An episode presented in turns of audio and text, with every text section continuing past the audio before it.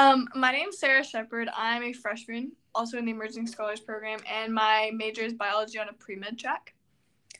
I am Emily Smith. I'm a sophomore at UA. My major is international studies, and I'm on the pre law track, and I'm also in the Emerging Scholars Program.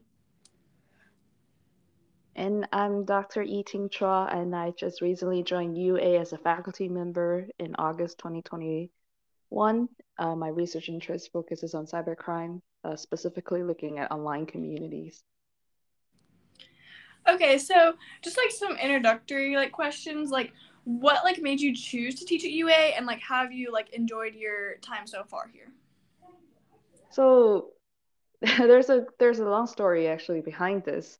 Okay. I initially applied to be a postdoc at UA, but I got another offer in my for my previous position in Cambridge, UK. So I was like, hmm. I, I need when I saw the advertisement for UA, I was like, I have to teach here. It's such a good program. They have a cyber criminology minor, which was very interesting and work, fits very yeah. well with my research. That's and, awesome. Yeah, and so far it's been great. I'm still getting used to the weather, like the heat, yeah. the humidity, and all the tornado watches yes. warning we have been having. But where are you from initially? I'm initially from I grew up in Malaysia, but I moved to okay. Hong Kong, and I spent a decade in Michigan when I was studying. So you oh, traveled yeah. a lot then. yeah, I live in different climate. Yeah, for sure. weather change. Alabama is definitely very yeah. different from those climates, especially from Michigan. Yeah. Did you go yes. straight from Michigan to UA? No, I I so when I graduated from my program in Michigan, I went to the UK for uh, to work as a postdoc for about almost right. two years. Okay, awesome. So, um, in the vein of that kind of research, uh, did you always want to do cyber criminology research, or was there something that like made you want to get involved in that field later? Actually, I was talking to a, a possible recruit the other day about this. I was like, I started out actually wanting to be a policing scholar when I was in the oh, master oh, wow. program. Yeah, I wanted to look at policing and gender, and I ended up working on a project as a graduate assistant that looks at online stolen data market. So I was helping out with actually going through forums, looking at advertisement, like how much credit card are sold, debit card, etc. And that's what got me interested in looking at cybercrime and cyber criminology. I was like, this is so interesting. I didn't even I didn't even know, yeah. you know, these market existed. It was just mm-hmm. fascinating. Yeah, that's really cool. Did you always want to like do research or did that kind of just come about too in your discoveries? Uh so no, I think at first I wanted to be a police officer and then by the end of my undergraduate year I I realized for one thing my physical I don't have the physical strength for to actually make it through training. And I, yeah. I so I applied to be in a master program and then started looking at research um, possibilities and getting involved in different research projects made me realize that I really enjoy doing this. That's so cool. So we've seen like so many of your publications. Um, is there like a particular like one or like a couple that you're most proud of? And if so, like why? Tell us a little bit about that. Um, why it's your favorite? Why is you're most proud? Yeah, I think I, my most proud publication would probably still be my dissertation at this moment. That might change. Okay. Um, there's several reasons. So one, it is it was a project I, I was working on even before writing it up as a dissertation, and I was heavily involved in like helping the coding process and it's the first kind of project where I started looking at social network analysis. So that was very interesting. But also the topic itself, I think it came out at a very timely, well, I would I don't want to say timely manner, but it fits with what the general kind of public was concerned or interested about. And and I actually won an award at MSU for that dissertation. So it, it holds awesome. a yeah, it holds a very emotional bit to me as well. It's, it's also you know signifies my education and my training as you know a PhD. So. Well, congratulations on the award. Yes. Thank you. Um, are you doing any research currently? Do you have anything in the works right now? Uh, yes, actually, I just recently presented in a colloquium for the department looking at incel forums. So, especially looking at how misogyny is being discussed within this community and how that might relate to, you know, radicalization processes that I've already looked at in my dissertation. So I'm right yeah, and, and the re- another reason for that is misogyny is consistently seen in other more subcultural groups online, like the hacker subculture. Um, we see it a bit in extremism, like political extremism realm. So it'll be interesting to see how misogyny actually plays a role when it comes to incel and the greater like manosphere, or the which is like a group of a collective of different communities that look at men's rights and men's movement. Right. Yeah. That is super interesting. That is really cool. Thank um, you. So you brushed on this a little bit, but do you think, um, like looking at all of your different research projects, do you have like one sort of overarching goal? Yeah, I think the overarching goal is to actually just have a develop an informed understanding on the complexities of cybercrime and especially the intersection of technology and criminal and deviant behavior because and I, I am teaching one of the undergraduate class right now uh, where I I was like yes all these new technologies they have great benefits. I'm not discounting that but as a criminology criminologist by training I'm more concerned about how these technology can potentially be misused or how it can be incorporated or integrated into criminal behaviors. And provide an understanding on that so that we can better we can have a well-informed policy or um, measures or preventions etc so it needs to be empirically supported. But right. because internet is and, and technology is evolving at such a quick pace it's like there's a constant kind of fight to definitely. understand yeah what's going on. Are you enjoying teaching that specific class? Yes i i'm i am. It's i mean one thing is helping me kind of refresh some of my memories and my previous readings but also like keeping up with what is going on like neurodevelopment right. Um like i the, the this week we talk about spyware parental control app which again has good intention, has great use for countering some cybercrime like cyberbullying, but it has also the potential of being misused for in the context of like you know cyber stalking, intimate partner violence. Right.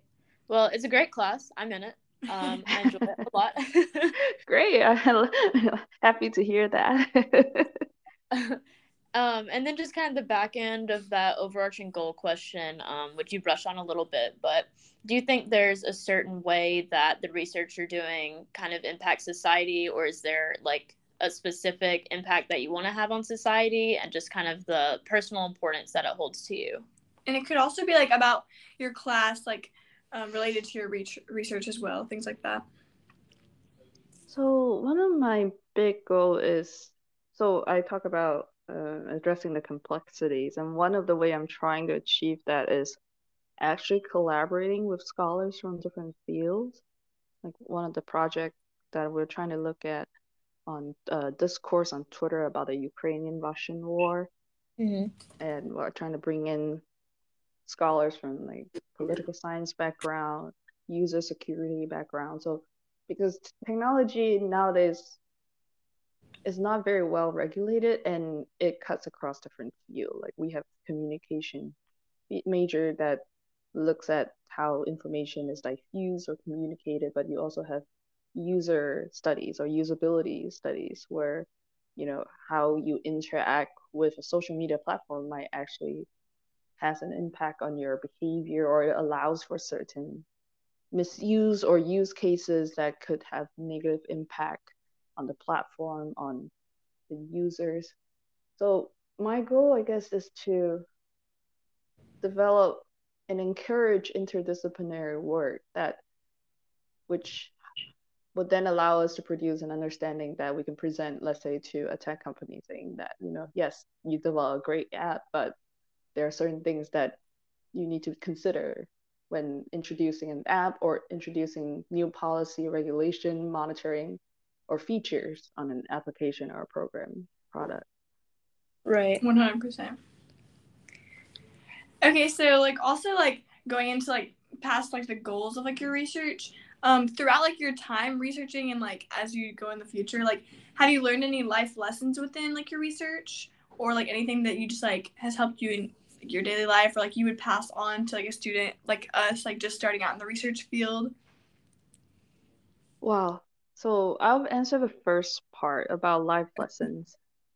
Um, and, and I know this is gonna sound a bit dated and cheesy, but research is not about like it's not a run, so to say, it's a marathon. And mm-hmm.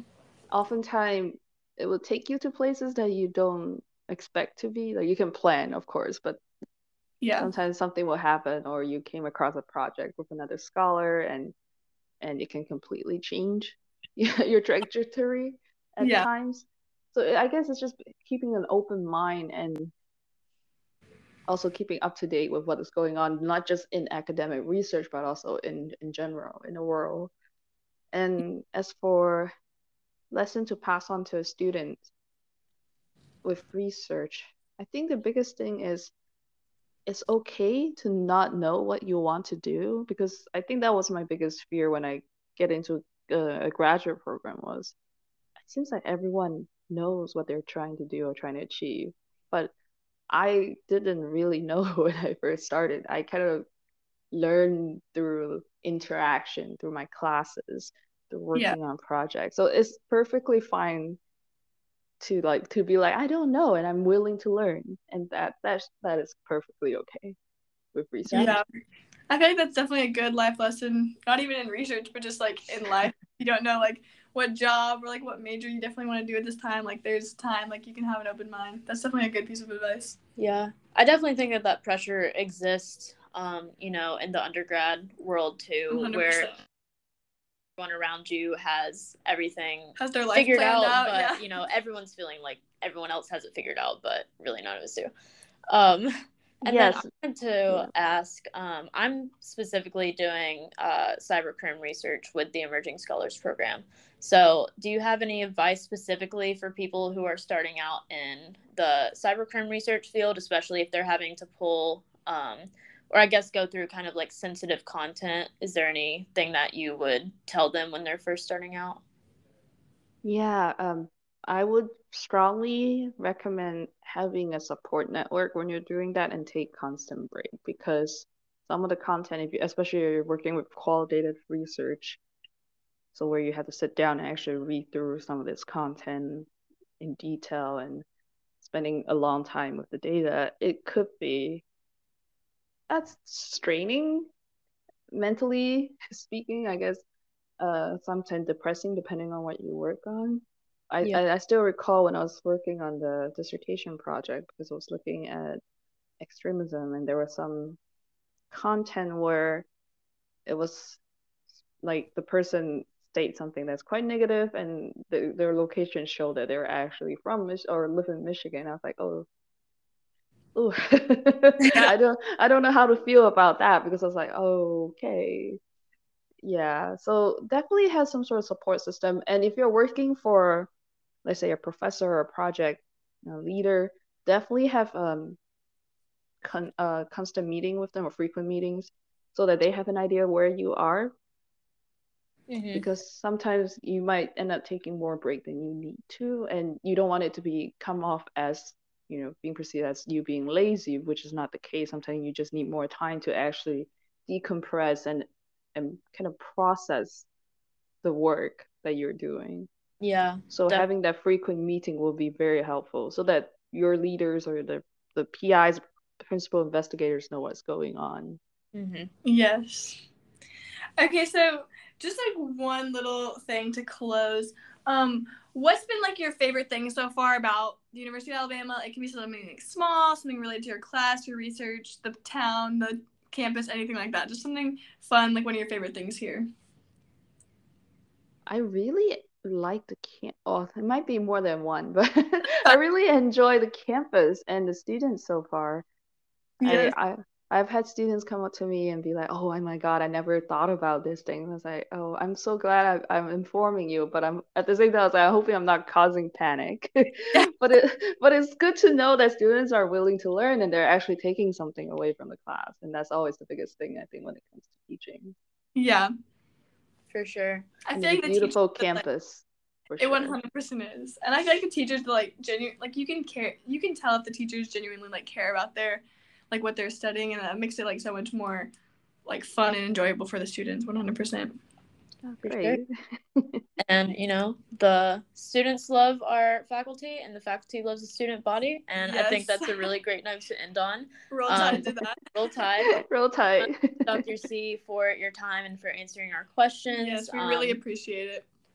Yeah thank you for reaching out and inviting me. Of course. Have a great weekend and the rest of your time here at UA.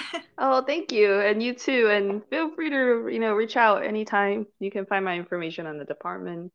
Or and I think one of you said you were in the cybercrime research. So if you're interested in helping out or learning more about research projects, feel free to reach out anytime. Absolutely. Well, thank you so much for your time. Have a great day. You too. Have a good weekend. Bye. Bye.